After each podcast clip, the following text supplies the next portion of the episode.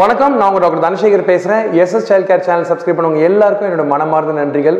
இருபது வருட அனுபவம், ரெண்டு வருஷம் யூடியூப் சேனல் எக்ஸ்பீரியன்ஸ், பல விதமான நோய்களையும் நோயாளிகளையும் பார்த்த ஒரு குழந்தைகள் மருத்துவர் மற்றும் குடல் நல சிறப்பு மருத்துவர் அப்படின்ற ஒரு பெருமையோடையும் ஒரு சந்தோஷத்தோடையும் இந்த வாரம் நாம் பேச போகிற விஷயம் குழந்தைங்களுக்கு வரக்கூடிய வாந்தி பிரச்சனையை பற்றி.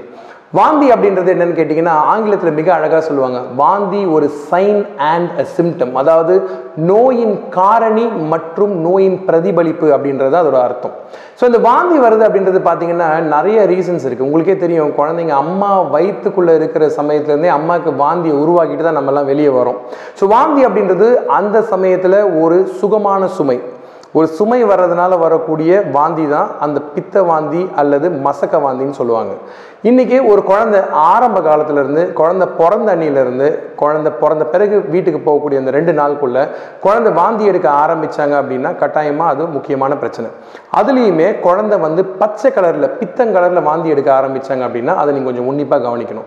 ஏன் அப்படின்னு கேட்டிங்கன்னா, என்றைக்குமே வாந்தி பச்சை கலரில் இருந்துச்சு அப்படின்னா அது ஒரு எமர்ஜென்சி, அதாவது முக்கியமான விஷயம் பித்த வாந்தி அடைப்பினால தான் வரும். என்னைக்கு குழந்தைங்க பச்சையாக வாந்தி எடுத்தாலும் மஞ்சளாக வாந்தி எடுத்தாலும் தயவுசெய்து யோசிக்காமல் டாக்டர்கிட்ட கொண்டு போங்க.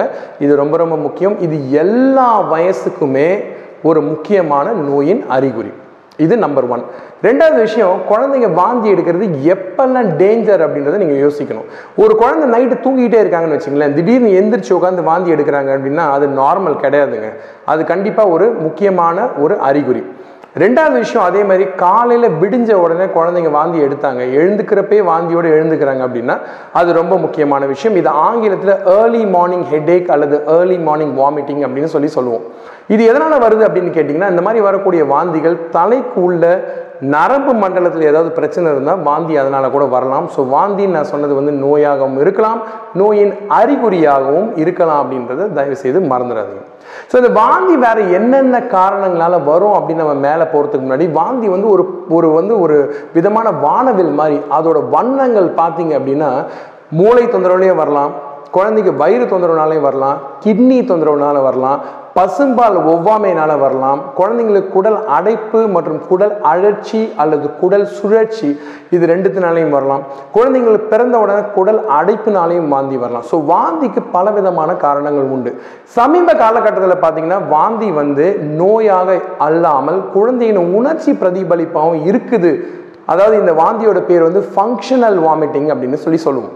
ஸோ இந்த ஃபங்க்ஷனல் வாமிட்டிங் என்னென்னா, குழந்தைக்கு படபடப்பு அதிகமாக இருந்தாலோ அல்லது குழந்தைக்கு வந்து ஒரு விதமான மன அசதி அல்லது ஸ்ட்ரெஸ் இருந்துச்சு அப்படின்னா குழந்தைங்க வாந்தியாக அதை பிரதிபலிக்கலாம்.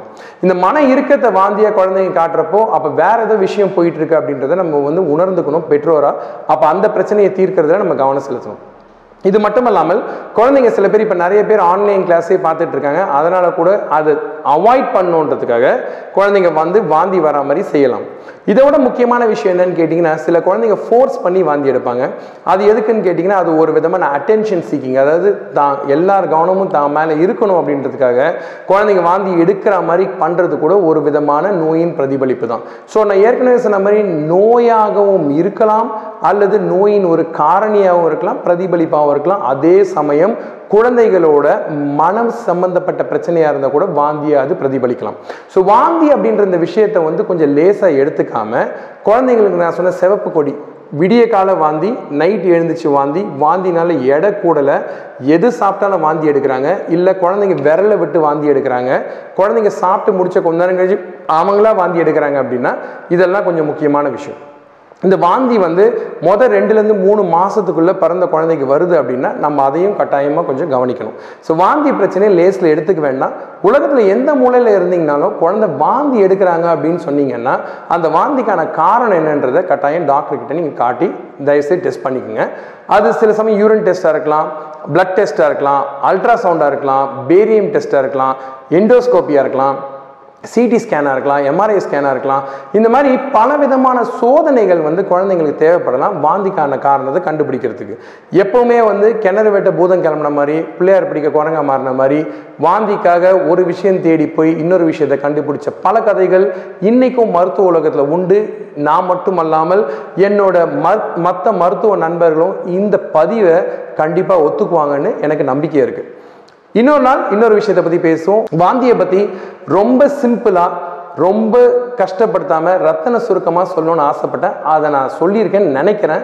பாருங்கள், கமெண்ட்ஸ் எழுதுங்க. வழக்கம் போல் சேனல் சப்ஸ்கிரைப் பண்ண மறக்காதீங்க. இன்னொரு நாள் இன்னொரு விஷயம் கட்டாயம் மறுபடியும் சந்திப்போம். அதுவரை நன்றி கூறி விடைபெறுவது டாக்டர் தனசேகர். இன்னைக்கு எபிசோட் எதை பற்றி அப்படின்னு கேட்டிங்கன்னா, ஃபுட் மித்ஸ் அப்படின்னு சொல்லக்கூடிய இந்த உணவு மாயை பற்றி தான் பேச போகிறோம். உணவு மாயை அப்படின்றது ஒரு புது விதமான ஒரு வார்த்தையை என் மனசில் பட்டுச்சு. ஏன் அப்படின்னு கேட்டிங்கன்னா, இந்த உணவு மாயை அப்படின்றது நிறைய பேருக்கு நிறைய உணவுகளில் நிறைய குழப்பங்கள் வருது. இந்த மாயை அப்படின்றது அப்படின்னு பார்த்திங்கன்னா, நம்ம ரெண்டு விஷயமா பார்க்கலாம். ஒன்று முன்னோர்கள் சொல்வது, இரண்டு அறிவியல் சார்ந்தது. அறிவியல் சார்ந்த விஷயம் அப்படின்னு சொன்னீங்க அப்படின்னா, எல்லா விதமான விஷயங்களுக்கு பின்னாடியும் இன்னும் அறிவியல் வந்து இன்று ஒரு பெரிய விஷயமாக வந்து உருவாகிட்டு இருக்கு. எல்லாத்துக்கு பின்னாடியும் வந்து ஆதாரம் என்ன, அறிவியல் என்னன்னு கேட்டுகிட்டே இருக்காங்க. இப்போ இந்த அறிவியல் ஆதாரம் அப்படின்னு கேட்குறப்போ, உணவுகளை பொறுத்த வரைக்கும் எல்லா பெற்றோர்களுமே என்கிட்ட கேட்கக்கூடிய முதல் கேள்வி என்னன்னு கேட்டிங்கன்னா, குழந்தைங்களுக்கு இளநீர் கொடுக்கலாமா? நான் மறுபடியும் மறுபடியும் சொல்கிறேன், தெளிவாக சொல்கிறேன். குழந்தைங்களுக்கு முதல் ஆறு மாதம் பிறந்ததுலேருந்து ஆறு மாதம் வரை வெறும் தாய்ப்பால் மட்டும்தான் கொடுக்க வேண்டும். இந்த சமயத்தில் தண்ணி, இளநீ, ஜூஸ் போன்ற மற்ற விஷயங்கள் எதுவுமே கொடுக்கக்கூடாது. இது ரொம்ப ரொம்ப தெளிவாக நான் சொல்லிடுறேன். மறுபடியும் இந்த விஷயத்தை பற்றி இது மேலே பேச வேண்டாம். தயவுசெய்து இதில் சந்தேகங்கள் எதுவும் கேட்காதீங்க. இந்த உணவு மாயை அப்படின்னு சொன்ன உடனே மொதல் விஷயம், என் கண்ணு முன்னாடி மொதல் தெரிகிற விஷயம் இந்த விஷயம்தான். ஏன் அப்படின்னு கேட்டிங்கன்னா, ஆறு மாதத்துக்கு அப்புறம் எல்லாருமே கேட்குற கேள்வி இளநீ கொடுக்கலாமா, இளநீ கொடுக்கலாமா, இளநீ கொடுக்கலாமான்னு கேட்டுகிட்டே இருக்காங்க. இளநீ நான் ரொம்ப தீர்வாக தீர்மானமாக இன்றைக்கி சொல்கிறேன். தாய்ப்பால், ரத்தம் இந்த ரெண்டும் ஒன்று அப்படின்னா, அதுக்கு அதுக்கப்புறம் சுத்தமான ஒரு விஷயம் இயற்கை நமக்கு கொடுத்தது இளநீ மட்டும்தான். இளநீரை பொறுத்த வரைக்கும் என்ன முக்கியமான விஷயம்னு கேட்டிங்கன்னா, செவ்வி இளநீராக இருந்தாலும் சரி, பச்சை இளநீராக இருந்தாலும் சரி, எந்த இளநீராக இருந்தாலும் சரி, எல்லாம் ஒன்று. இளநீர் வந்து ரொம்ப ரொம்ப சுத்தமான ஒரு விஷயம். நிறைய இடத்துல இளநீரை வந்து வாய் வழியாக நீங்கள் எந்த சமயத்தில் வேணால் கொடுக்கலாம். தாகத்துக்கு எடுத்துக்கலாம், நீரிழப்பு கொடுத்துக்கலாம். சாதாரணமாக உங்கள் டாக்டர் ஒரு நாளைக்கு இவ்வளோ நீர் குடிக்கலாம் அப்படின்னு சொல்லி சொன்னார்னா, நீங்கள் ஒரு பகுதி இளநீராக கூட எடுத்துக்கலாம். இளநீர் ஏன் முக்கியமான விஷயம்னு கேட்டிங்கன்னா, இதில் வந்து ரொம்ப சில முக்கியமான விஷயங்களை நம்ம கவனிக்கணும். இயற்கை சுகாதாரமானது. ரெண்டாவது, மூன்றாவது விஷயம், இதில் வந்து பாக்டீரியா, வைரஸ் மற்றும் நோய் கிருமிகள் எதுவுமே கிடையாது. அஞ்சாவது, இளநீர் சாப்பிட்ட சளி பிடிக்காது. இளநீ கொடுக்கறது கோடை காலத்தில் மிக மிக உகந்தது. இதில் ஆங்கிலத்தில் பார்த்திங்கன்னா எலக்ட்ரோலைட்ஸ் அப்படின்னு சொல்லக்கூடிய முக்கியமான உப்பு மற்றும் தாது பொருட்கள் இரண்டும் கலந்த ஒரு கலவை தான் இந்த இளநீர். மண்ணிலேருந்து வரக்கூடிய நீரை உறிஞ்சி அதை வந்து சுத்தம் பண்ணி இயற்கையாகவே தயார் பண்ணக்கூடிய ஒரு விஷயம் இளநீர் அப்படின்னா அது மிகை ஆகாது.